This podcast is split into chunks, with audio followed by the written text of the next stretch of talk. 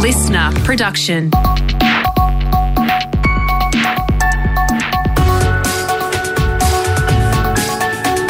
Australia Today's Morning Agenda with Natasha Belling. Good morning. Thanks for your company. Let's check what's making headlines this Thursday, the 1st of September. Wages and worker shortages will be in the spotlight today as the federal government's Jobs and Skills Summit kicks off in Canberra. Leaders, politicians, business owners, unions, CEOs and other key players will gather in the national capital for the highly anticipated two-day event. Federal Employment Minister Tony Burke says increasing wages will be a top priority. Have had to wait too long for pay increases. We got a pay increase for people on the minimum wage pretty soon after we won government, but there's a lot more that we need to do. People had flatlining wages for 10 years, and today I want us to get the ideas to be able to get wages moving. Some of the country's top doctors are this morning calling on the federal government to release the health advice behind the latest COVID changes. From the 9th of September, positive COVID cases will now only need to isolate for 5 days instead of 7, while masks will be scrapped on domestic flights. AMA President Professor Steve Robson says it's time to see the evidence. The AMA is very concerned to see the health advice that's underpinning the new changes from the government, and if the government isn't willing to release that advice, then we're very suspicious of what they're deciding and how it compares to the medical advice they're getting. Meantime, the Prime Minister plans to revisit the COVID isolation payments with mandatory restrictions remaining in place. The payments are supposed to be scrapped from the 1st of October. But Chair of the Coalition for Epidemic Preparedness, Professor Jane Halton, has told Channel 10 it's not the right time to abolish financial support for those who need it. Those pandemic payments have been really important to people, helping them actually afford the isolation, particularly if they're in insecure employment. So I think the Prime Minister rightly did not come to a conclusion today, and he said he's going to think about it. It will be tough to end them, particularly where we have mandatory isolation. Chris Dawson will appear in court again today in a bid for freedom, applying for bail. The former school teacher is also set to learn when he'll be sentenced for the murder of his wife Lynette in Sydney 40 years ago, a conviction he's expected to appeal. Detectives believe Lynette's body may have been buried somewhere on the Central Coast north of Sydney, according to reports in News Limited today. New South Wales Police have put out a statement overnight saying they're working hard on finding Lynn's remains as they hope to give her family the chance to say goodbye. More industrial action in New South Wales today as nurses and midwives walk off the job for the third time this year. They're demanding better staff-to-patient ratios and an end to staff shortages. Our reporter, Michaela Savage, has the details from Sydney. Yeah, that's right, Tash. From 7am this morning, thousands of health workers across the state will strike for 24 hours. Hospitals will be left to run on skeleton staff while more than 60 community rallies go ahead.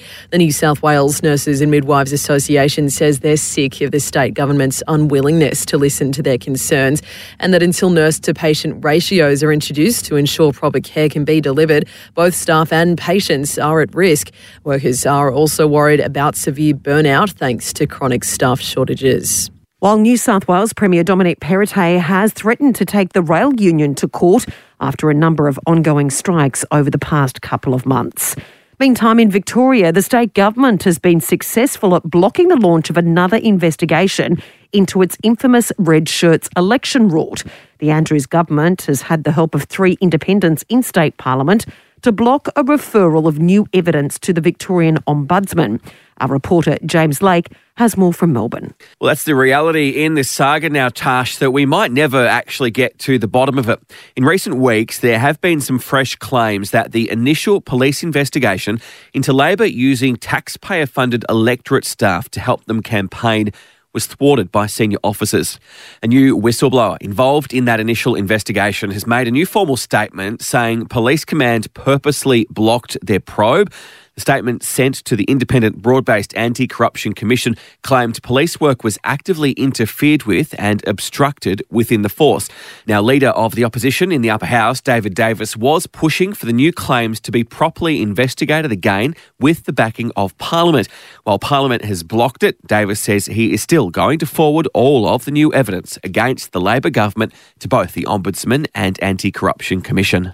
And there are renewed concerns this morning over the Queen's health. Her Majesty has not been seen in public for a month, and for the first time in her 70-year reign, Queen Elizabeth will not appear at Buckingham Palace next week for the appointment of the new British Prime Minister.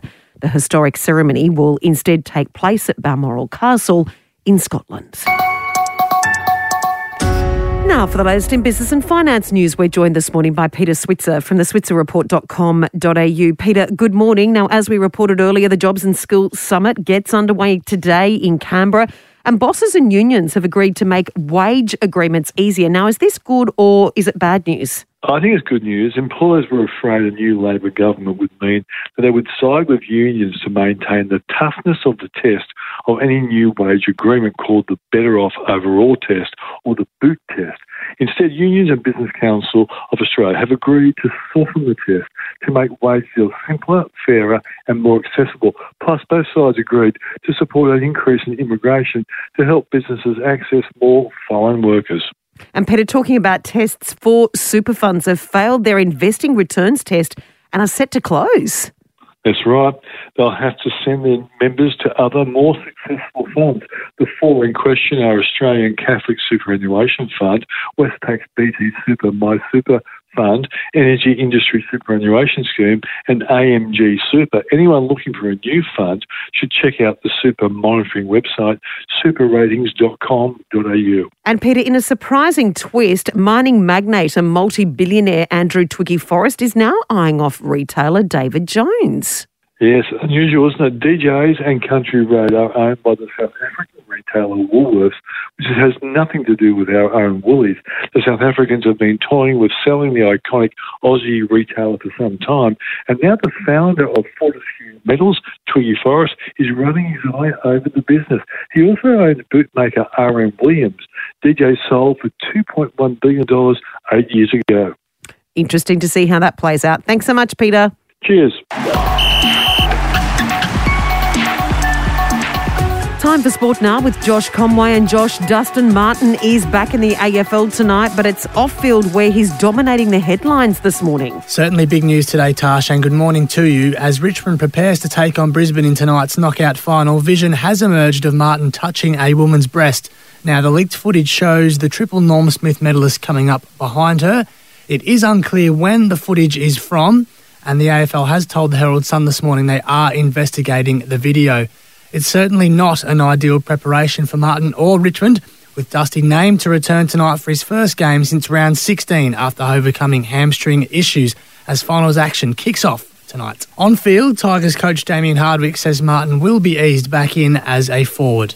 You know, he did everything we've asked. It's been a little bit of a delayed prep, but he's turned the corner the last 3 weeks as we've spoken about. He's not going to be 100%, but he'll probably about 80%, which is good enough. His counterpart Chris Fagan, meanwhile, is quietly confident with the Lions handing a debut to Darcy Wilmot. We've had some good wins against some good sides, so we think we're in a good position to play our best footy. To the NRL, and the equation is simple for the Storm and the Eels tonight. Win and they earn a spot in the top four and the crucial double chance as round 25 starts with a bang this evening. Melbourne will be without Jerome Hughes and coach Craig Bellamy, ever the mastermind, isn't getting caught up in the consequences. There's a bit riding on it, but at the same time it's not like you're going to miss the finals, but obviously it's a big difference between, you know, fourth and fifth. And I like this one, Tash. A subtle little jab from Roosters chairman Nick Politis to the Rabbitohs as they want to call Allianz Stadium home. Well, the Roosters chairman Shaw shut that down. The venue's grand opening is on Friday and Politis says it is for the tricolours only. For clubs now to say, well, let's go there because it's our home. It's not their home. The Roosters are the only people that belong. That's our true home. The two sides will face off at the stadium tomorrow night. And finally, Tash, Nick Kyrgios is in action at the US Open this morning. He is up against Frenchman Benjamin Bonzi. Josh, thanks so much. And it's the first day of spring. That means it's also magpie swooping season. According to the online map Magpie Alert, there's been more than 550 attacks so far this year and more than 60 injuries across Australia. He's ecologist for Sunshine Coast University, Dominic Perrottet. Less than 10% of nesting magpies will actually swoop. So, I mean, if you see a magpie and you see that it is nesting, you don't necessarily have to be fearful because it may or may not actually be one of the ones that swoops. good news. And that's all you need to know to start your day with Australia Today's Morning Agenda in your podcast feed from 7am every weekday morning. You can also catch the latest episode in a whole new world of audio by downloading the Listener app for free. I'm Natasha Belling. Thanks so much for your company. Have a great day. Stay safe and we'll see you tomorrow.